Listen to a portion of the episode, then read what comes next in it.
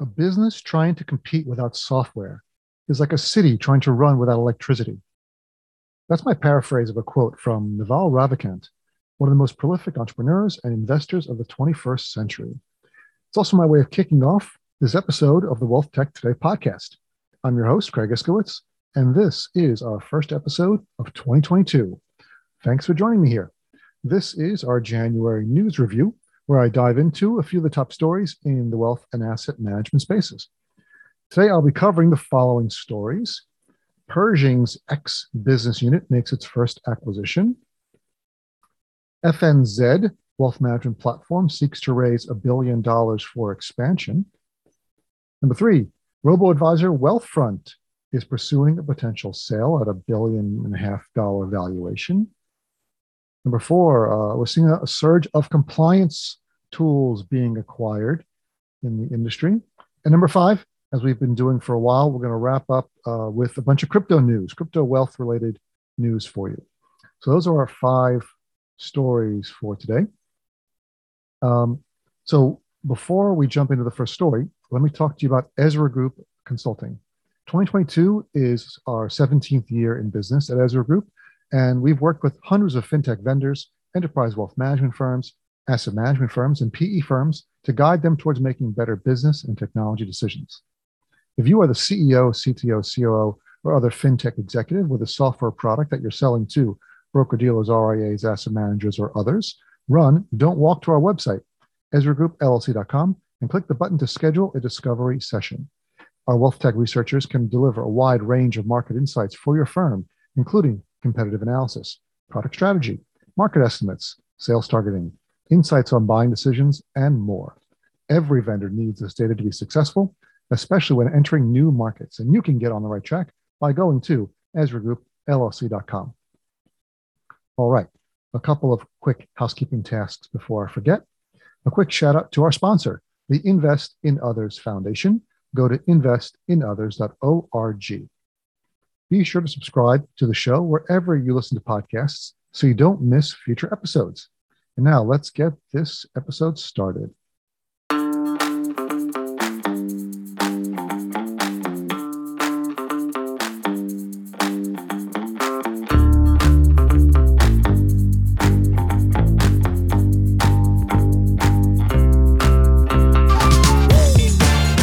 So, first story is Pershing X business unit makes its first acquisition, indirect indexing.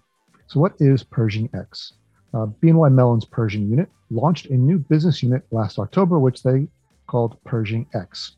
The goal, according to Pershing CEO Jim Crowley, was to deliver the industry's leading end to end advisory platform.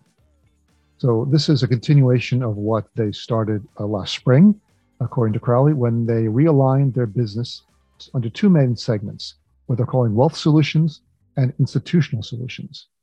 So the wealth solutions group is their RIA, broker dealer, and bank channel business, which they merged. They used to have Pershing Advisor Solutions, which was their RIA business. So they merged the RIA and the broker dealer business under wealth solutions. So Pershing X will be operated alongside uh, the wealth solutions group. So they also see it as an opportunity, according to Crowley, uh, to serve clients who may not actually use a custodian, uh, they may not use Pershing as a custodian, or they may be multi-custodial. So that's a big ask for any custodian to support other custodians on their platform. What's interesting is about that uh, decision, assuming they, they follow through with that, is I had done some consulting for Pershing uh, senior management for a couple of years from 2008 to 2011, specifically on their uh, their wealth platform. And one of the things that we were recommending was that they go multi custodial. Uh, they technically were a multi custodial at the time, but only for one client, which was RBC, uh, because they were uh, in Canada. So they had to support that. But they wouldn't do it for anyone else. And every time we suggested it, we got shot down. So 10 years after, they're seeing that as something, an opportunity to grow, an opportunity to, to gain more market share, at least on the tech side. Uh, it's really unusual for any custodian to want to be multi-custodial because it's really not in their best interests. You know, the, the, the cash cow that is any custodial platform is tremendous. And the, the, you know, the money that's generated from that business provides uh, lots of free services to advisors, whether it's a free tech platform or a free um, practice management or other things. So um, there is there's no the, money they make off the custodian uh, custodial services are far outweighs any money they could make on the on the tech platform, especially as prices keep getting driven down and competition is fierce in in the space. I wrote an article last year, which you can find on uh, Kitces.com, uh, called 50 Portfolio Management Systems Can't All Survive. The reason I wrote that was because of the proliferation of portfolio management software in the industry. If you check out the Kitces Advisor Tech Map, which I, Michael and I collaborate on, uh, the new one is just out. I believe uh, yesterday just came out. You can see there's a lot of options in the right in the left side of the map: portfolio management, rebalancing only, all in one, and custodial platforms. There's a lot. So there's, there's a lot to choose from. There's a lot of choices for advisors and, and broker dealers when it comes to portfolio management solutions. Very difficult to differentiate yourself, especially if you're a custodian. So they've got a, a large hill to push their rock up at Pershing. Now, the, the, the news that just came out was their first acquisition of Pershing X, which uh, is being run by Ainslie Simmons, who became president uh, of last October. Their first acquisition was Optimal Asset Management, which is one of the last direct indexing firms still available after all the other acquisitions. And you can go look those up and see. So, um, interesting acquisition. Why they would go for that? Uh, you know, it seems like they were the last one standing. Although they do have a, uh, over a billion dollars in AUM, so they were getting some traction. Uh, you could say better late than never, or you might say, well, why would you want the last firm that no one else wanted to buy? Uh, there's no way to know there. We'll see how, what they do with it uh, and where it comes from. But every custodian is going to need this type of solution. They're going to need these types of options, uh, especially on the small account side when it comes to direct indexing. It's great for smaller accounts to be able to get into that market. A lot of uh, firms talk about the ESG potential. I see that as a lesser reason for direct indexing it's way better when it comes to taxes and way better when it comes to uh, offering better solutions to, uh, smaller accounts. But still, they're doing it. Um, but looking at overall at Pershing X, uh, you know, I hope they do, they do well. You know, custodians need to refresh their platform every so often. So this could just be that that they're you know I remember when they announced NetX. It used to be um, you know uh, they used to have a, a couple of different platforms that they merged into NetX, and that was around 2010. So looks like every 10 years they're they're coming out with a new name and refreshing, which is fine. You've got to keep doing it. You, have got to uh, adjust the market. This also could be uh, feeling pressure from LPL. Now, LPL has really grown tremendously over the past five years in terms of assets and in terms of number of advisors. Uh, you know, as a broker dealer and a custodian, they've also got their own platform, which is based on a couple of underlying technologies, but they've built a lot around it and it's an end-to-end uh, end-to-end system. Uh, it works really well. Uh, you know, they're on the third iteration of ClientWorks, which is what their product is called. Their application is called. Uh, advisors are really liking this this 3.0 version, and their assets are growing. You know, Pershing's at two trillion, which makes them by default the number three RIA uh, custodian. But LPL is is not far behind. They did they just crossed a trillion, which is a 100% increase, a doubling since 2016. So this move to Pershing X, this rebranding of Pershing X could be a response to uh, LPL, you know, growing and, and, stealing some clients from them. We won't know. But overall, uh, in the end, it's going to be good for advisors. It's going to be good for broker dealers to have more choices. And I think it's good for uh, Pershing as a custodian to look to give more options to their clients and, and not lock them in. Uh, we'll, we will see how it plays out. Next up in our January news review, Wealth management platform FNZ seeks to raise a billion dollars for expansion. So, who is FNZ and what are they looking to raise a billion dollars for? So FNZ was founded in New Zealand in 2003, and uh, as a, in, you know uh, for serving investment banks and wealth managers with a technology platform. They expanded from New Zealand to the UK in 2005, and then their growth accelerated from there, and they partnered with uh, get, they got a buyout from a PE firm in 2009, more investment in 2012, and now the company is over 1,400 employees in the UK, Czech Republic, Shanghai, Singapore, Australia, and New Zealand. One thing I like about FNZ is 400 of those employees are shareholders. and they will continue to own about a third of the equity in the company, at least following the 2018 transaction. Not sure if that equity is going to stay if they do this billion dollar raise, but it's nice to see employees as shareholders. FNZ also was a beneficiary of the UK uh, putting out a lot of regulations. So their reg uh, reg tech business really uh, thrived and helped them uh, get their foot in the door with a lot of companies and, and build out their platform. We're going to talk about regulations and reg tech in a later story today. Recently, FNZ made an acquisition of a US based company, uh, or a Swiss based company called Appway, which uh, was a, is basically a new account opening workflow uh, system.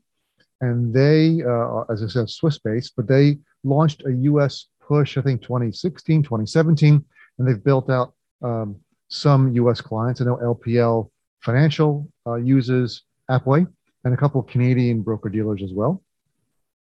Uh, but but again, not not a lot of of uh, landscape in the U.S. for Appway yet, but they're getting there. I know that some vendors have partnered with Appway. Uh, Tegra 118, formerly Fiserv, now at InvestCloud. They have a um, an Appway license uh, as a strategic partner and embedded it to their Advantage fee billing product. And Refinitiv on their beta self-clearing platform also partnered with Appway for new account opening and workflow. So some of the so those are some of the good things uh, for Appway. Some of the, the negatives, what we have seen from some of our clients, and we've worked with um, uh, some clients who use Appway, was the complaints are too, there's too much custom code required, and lots of one-off implementations uh, for clients. So that's you see that a lot with uh, enterprise uh, wealth tech firms we work with. They wind up having to make a lot of promises to close some deals which requires custom code. And if they don't do it right, they wind up with a lot of uh, uh, fragmented code base, which is difficult to support.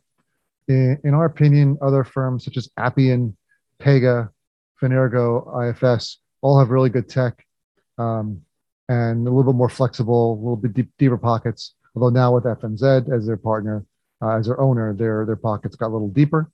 Uh, I know firms like Appian counts the US military as a client, as well as First Republic Bank and RBC. So definitely some competition there uh, for FNZ's new acquisition in Appway.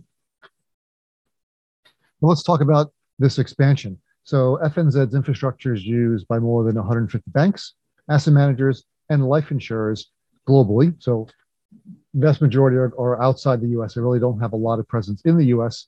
And they have about 1.5 trillion in assets under advisement on their platform. They plan to use this billion dollars. That's not a billion dollars in valuation, but a billion dollars in new funding uh, to grow the business and support future acquisitions. It's interesting that they would leak this now. That Obviously, they had to have leaked it, I imagine. Um, I'm not sure what they're looking to accomplish there, but maybe they want to drum up some more business, get some get some more firms interested in bidding on this this funding. Um, they have a couple of competitors um, globally, firms like Temenos and Avaloq. You know, we've worked with um, so we work with companies in the UK and in Singapore that compete uh, with FNZ and that run on FNZ. And well, FNZ has a decent reputation, uh, especially in the UK and with a lot of firms. They've had some problems, as as many uh, legacy vendors have had, uh, especially in their the, the firm we work with. We worked with in Singapore a life, big life insurance company had problems replatforming, cost them a significant amount, and actually um, hurt them when they sold their business. They had to sell for significantly less because of the technology problems. Uh, but that's a problem we see with a lot of uh, older companies that have success. They become a victim of their success. They wind up with a legacy tech stack, and it's very difficult to configure. It's very difficult to customize, rather, uh, and, and difficult to expand. Uh, so that billion dollars could come in handy uh, if they could use that to replatform themselves, uh, put some new uh, technology into their infrastructure, make things a little easier, build more APIs, and then even buy up some um, some U.S. wealth tech firms. You know, it would be one of the biggest raises in our industry has ever seen a billion dollar raise of new funds. It will put a lot of the U.S. wealth tech vendors into play. So I wonder who would they target next to try to build out the next Envestnet killer? And our third story is about RoboAdvisor Wealthfront pursuing a potential sale looking for a one and a half billion dollar price. Is that a bridge too far? Brooks Southall from RIA Biz writes. So, what is Wealthfront? We all know they are a robo advisor, uh, one of the early robo advisors. Uh, they've raised about $200 million in venture funding, with the latest raise coming in 2018 at 75 million, with a valuation of around 500 million. Uh, they've been pivoting a lot, which is not a bad thing. I mean, I see some articles, um, you know, kind of dumping on Wealthfront for pivoting. And that's what you have to do. I mean, if you don't pivot, you don't keep changing. Uh, when you see what works, what doesn't work, uh, you're going to be out of business. And you know, very few firms make the right decision, build exactly the right product at the right time. It's very, very few and far between. So most firms have had to pivot at one time or another, but they are pivoting quite a bit. So most recently, they moved away from their pure robo advice platform to being more self-directed. So more like M1 Finance or the, the big fish in, in the pond is Robinhood, you know, the multi-billion dollar uh, company. So um, Wealthfront is reporting around $28 billion in assets and 240 staff. Their direct competitor, Betterment, it reports $32 billion and 375 staff. And when they first came out, there was a lot of talk about will robo advisors replace human advisors? Well, that clearly is not true. That's not going to happen. Have they changed how humans deliver advice? Yes. They've definitely um, modified things specific, uh, specifically around uh, electronic account opening, you know, paperless account opening. That wasn't really a thing 10 years ago. And the robo advisors pushed that. And now it's pretty much table stakes to have a, a completely paperless account opening process. In the independent RIA channel, there's about 3 trillion in assets across 15,000 RIAs and hybrid uh, RIAs that are affiliates of broker dealers, about 2.2 trillion across 915 firms. Your robo advisors really haven't even made a dent. If you look at the top 10 robo advisors, which have 90% of the assets, it's barely 400 billion. Compare that to the 5 trillion in the RIA space you know, it's a very small percentage, not even 10%. Uh, I think this, um, there's been a lot of writing about uh, Wealthfront and other firms. I've written about them. For example, in 2016, I wrote an article called Dead Robo Walking Why Wealthfront is Doomed. Now, that was a little premature. They certainly didn't uh, go bankrupt. At the time, in February 2016, when I wrote that article, they were just under 3 billion AUM. So they've almost 10xed it, right? Um, actually I have 2.8 billion, so they're 20. That's exactly 10x. So I think most firms would be very happy with a 10x increase in assets. The question is, is that enough for them? With 200 million in venture capital money to pay back and only 25 basis points in fees, it's gonna be hard for them to make money. It's, it's, it's, it's difficult to generate enough revenue on the number of clients to, to justify a, a billion and a half dollar valuation. And I've written, let's say, me go back here. So uh, the most prescient was, uh, of course, Michael Kitces. I found an article in 2012, July 2012, from Michael, why robo advisors will be no threat to real advisors. So clearly he was way ahead of the curve there. The scope of most robo advisors is so narrowly focused on delivering passive, strategic, low cost index portfolios that arguably their greatest competition is not from comprehensive financial planners, but instead from do it yourself for alternatives like Vanguard and Schwab. They're essentially focused on the construction of an asset allocated portfolio based on the investor's time horizon. By contrast, advisors are increasingly focused on a wider range of comprehensive financial planning services. So, on point there, and especially considering where these firms are going, where Wealthfront is going more towards self directed know, they see that most of their existing clients lean more towards self-directed. They see the benefits uh, of being of offering self-directed tools. Look at the explosion in, uh, of users at uh, at uh, Robinhood. So they want a piece of that. So now they're going more self-directed. So things are are coming full circle. I think also Wealthfront is a bit jealous of firms like Acorns, and they would love to have their valuation. I think Acorns was going to raise money with a SPAC, this came out in May 2021. Uh, they announced they were going public with a SPAC deal, $2 billion SPAC deal. It hasn't happened yet. So I'm not sure if that's just delayed, or if it's, if it's uh, shelved. We don't know. But at least their announced uh, valuation was 2.2 billion. and people say, well, how could that be? Acorns has very has a a much smaller revenue base or other asset base. With um, we look at Wealthfront, they're at 28 billion. Acorns five and a half billion. Know, there's there's a huge disparity there. But what I point out, and I've written some articles about Acorns, is the it's not as much the assets, it's the number of accounts and the number of clients. Wealthfront has 440,000 accounts, and you assume most of those are that's a pretty close one to relationship to the number of clients. Acorns is over 4 million. It's 10x. So which firm is more likely to monetize that user base to you know become a multi-billion dollar value company? I'd say Acorns. Our Wealthfront is just a really large RIA, and RIAs have a very strict uh, valuation methodology, whereas Acorns, with 4 million accounts, is looking more like a fintech valuation. So I think uh, Wealthfront might be a little bit of jealous of that and looking to try to capture some of those clients if they can.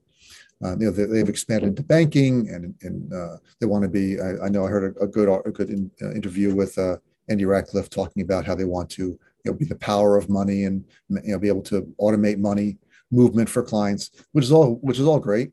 It's just difficult to do and difficult to get enough traction uh, and get enough uh, enough interest from your clients to actually start to consolidate all their finances in one place. There's also been a number of unforced errors at Wealthfront that they made some missteps. In 2018, they had a big problem with tax reporting. I mean, their entire business model is around automation efficiency. If they can't even uh, get the tax forms out right, that's a big problem. Uh, the SEC charged them in 2018 with uh, failing to with false disclosures, and then in 2020, um, they had some problems around their uh, risk parity fund that they were charging 50 basis points, which is twice the normal amount, and uh, it fell 43% uh, or during the market sell-off, which no one expected. Uh, they had to apologize for that. So they don't have the best reputation. Uh, I know I've kept a small account there and at Betterment and a couple of the robo advisors so I can keep track. And you know they're getting better in terms of their interface and their their fee, their functionality, but I think they're still lagging behind a bit. Will they be able to sell the company? They're, they, they've gotten rejected a number of times. One and a half billion just seems too much, considering their their uh, uh, that they're just an RIA. Their technology hasn't shown itself to be especially great, and a lot of firms are building themselves or moving in other directions. So, not likely that they'll they'll get that full amount, but I'm sure they'll get something for their company. Moving right along in our January review of the news, there's been a surge in deals in the reg tech space for wealth management. How hot is this market? We've seen, let's say, I've got a list of four deals, all for reg tech compliance companies in just the past few months. First, RIA in a box acquired by ComplySci. Then Orion Advisor acquired Basis Code. MarketCounsel and Dynasty Financial made an investment in Smart RIA. And finally, DocuPace acquired Giacomo uh, Compliance and Advisor Comp and Data Vendor. So, what is behind all of these deals? You know, at Ezra Group, uh, our consulting firm, we've always seen uh, compliance and, and regulations as being a driver of part of tech spend, but it seems as though it's going up across the board uh, with a lot more firms of different sizes you know, we've seen uh, a couple different areas uh, of uh, of driving. In part, it's SEC enforcement actions that have driven some people. A, need to improve efficiency and keep labor costs down, especially as we've gone remote and in hybrid models where uh, some things sometimes people aren't as efficient when they were in the office as they are spread out, especially compliance teams, and they need more tools in order to manage the disparate uh, the companies as they're growing, especially RIAs that are buying up other firms or broker dealers that are expanding. And enterprise firms are usually looking to reduce the number of vendors they deal with. So if a compliance firm can offer multiple uh, compliance tools, they can build out a suite that offers uh, less for fewer contracts for the firms to deal with.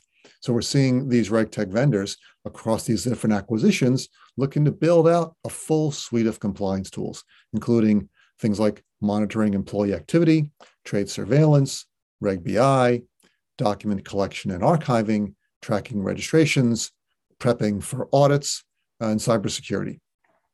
So lots of these acquisitions and prior acquisitions were done to, to build out this suite.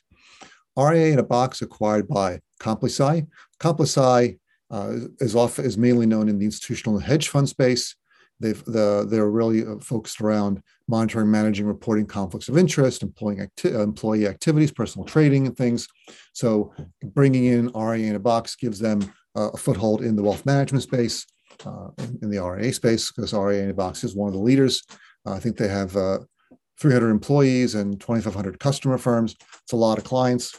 it makes ComplySci one of the top vendors now. So they're looking to to keep growing that. They just got a 120 million dollar equity investment over ComplySci, so they've got some some money to spend, and they're looking to build and, and grow uh, their revenue and market share. Orion Advisor has always had some good compliance software. We've we I know clients. Uh, uh, high net worth RIAs and other RIAs and, and broker dealers that just bring in Orion just for their compliance tools. Uh, they don't even use the other parts of it. So their compliance is solid. So adding basis code, which includes uh, testing and risk assessment for advisors, scanning for insider trading, staff certifications, and other audit types of tools will only help them. And if they can integrate it into that really nice dashboard that Orion came out with, I think last year, no, the year before, 2020, they came out with their, their advisor dashboard, which I really liked. And putting a compliance section on there. Um, you know, we always hear the uh, some of these buzzwords like a single pane of glass. Uh, but it's true, if you can have everything in one place, uh, that increases efficiency. If Orion can integrate basis code into their existing dashboard, you get a single user experience. So the, compli- the chief compliance officer doesn't need to bounce around to separate programs for all of those different tasks that their one suite of services can provide. MarketCounsel Dynasty makes an investment in Smart RIA. So we know Dynasty Financials is now using Smart RIA uh, in their own platform.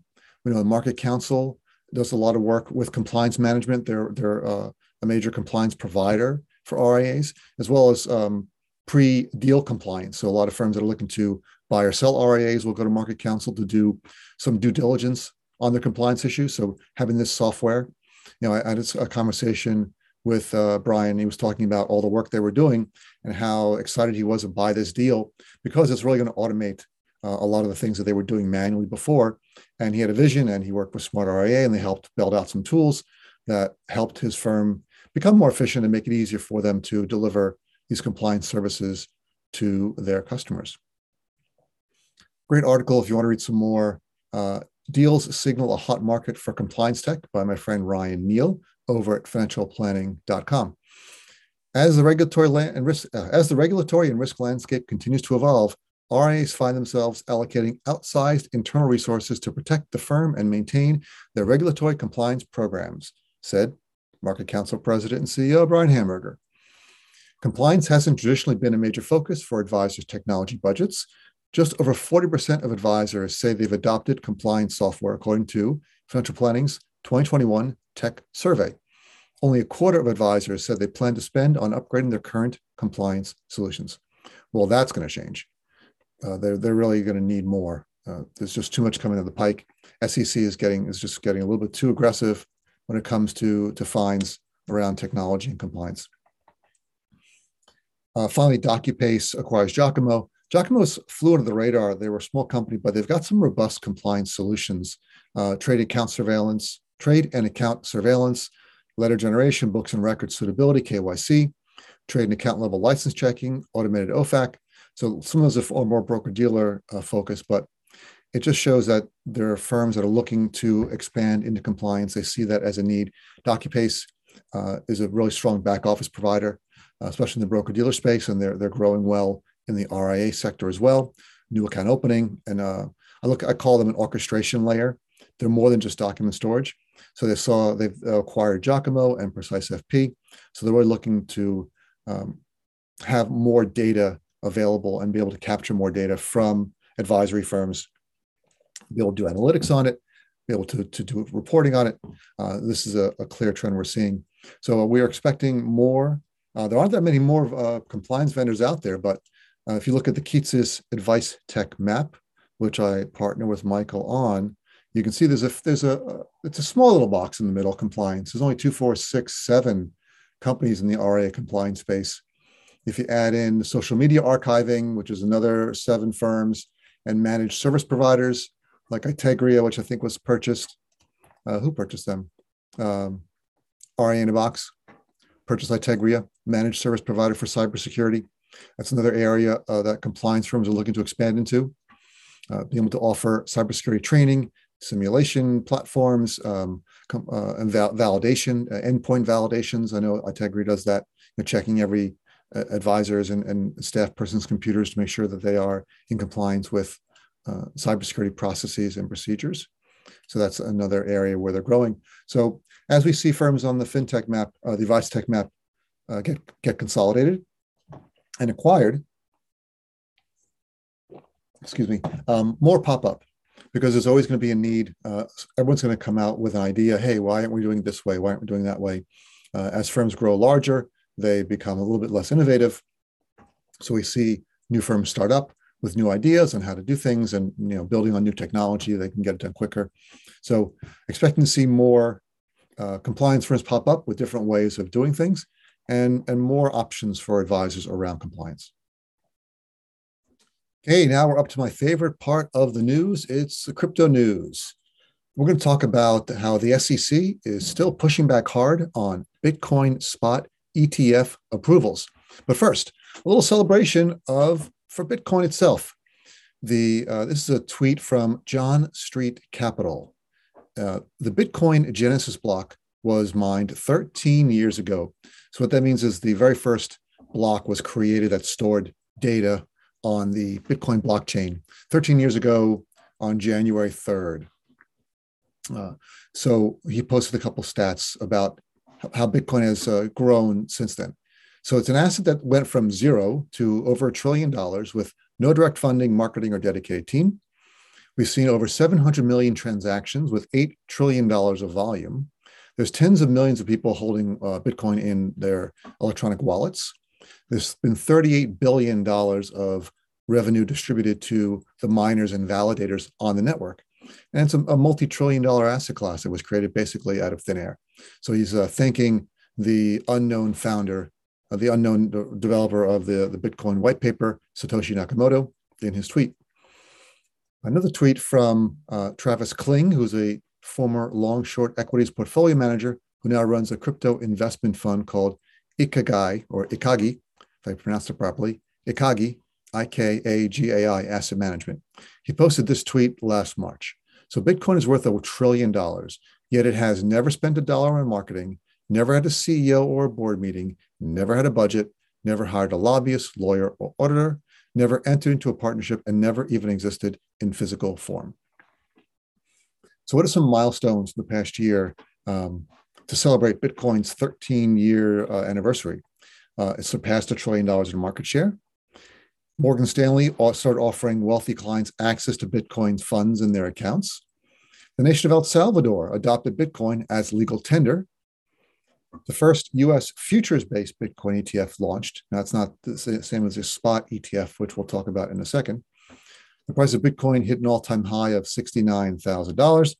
But more importantly to me, Bitcoin's hash rate hit an all time high, which the hash rate is a key metric when assessing the, the, the strength of the network that, that validates and then runs Bitcoin it represents the total computing power used by the miners and validators to mint new bitcoins. But uh, a, a higher hash rate means the network is stronger, more secure, and resistant to attacks. Uh, last April, I posted an article on my blog called Why Bitcoin Has Reached a Tipping Point with Advisors. It was a uh, summary of a webinar with Sunaina Tuteja, who is uh, formerly the Chief Innovation Officer at TD Ameritrade, but who has, is now the Chief Innovation Officer at the Federal Reserve. And uh, her uh, partner on that webinar was Ric Edelman, founder of Edelman Financial Engines and the RIA Digital Asset Council. And for many years, Ric has recommended advisors include a 1% allocation to Bitcoin in their portfolios. He also posted an article, which you can find online, uh, that Bitcoin is the first really new asset class in 150 years. That was in June. he also posted uh, his thoughts, uh, rather his uh, predictions for the digital uh, asset market in 2022. So, how can advisors and their clients invest in Bitcoin? Well, for the time being, in the US, it will not be through a spot Bitcoin ETF because the SEC has shot down two spot Bitcoin ETFs that came out in investment news on December 23rd. There were two proposals. Uh, they, they rejected them both. They believe they don't have enough, that Bitcoin doesn't have enough investor protections in the market. So, um, so the difference between some people asking what's the difference in the, the spot ETF and the futures ETF. And the biggest difference is in the framework that they have different regulatory pathworks. You know, securities, uh, whether um, physical ETFs are ruled by the 1933 Securities Act, which requires different forms to be to be filed for uh, to verify there's no market manipulation. Whereas a futures-based ETF is rule is uh, regulated by the 1940 Investment Company Act and doesn't require that market manipulation form. Of course, cryptocurrency spot markets are largely unregulated, where futures markets are regulated, specifically by the in the U.S. the Commodity Futures Trading Commission sets those rules.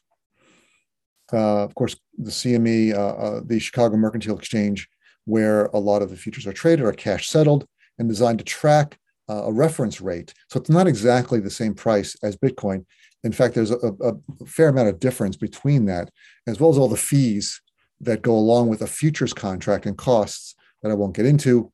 Things like contango, when the price of the future, the futures price of a commodity becomes higher than the anticipated spot price, that hits uh, investors with additional costs, uh, the price tracking issues.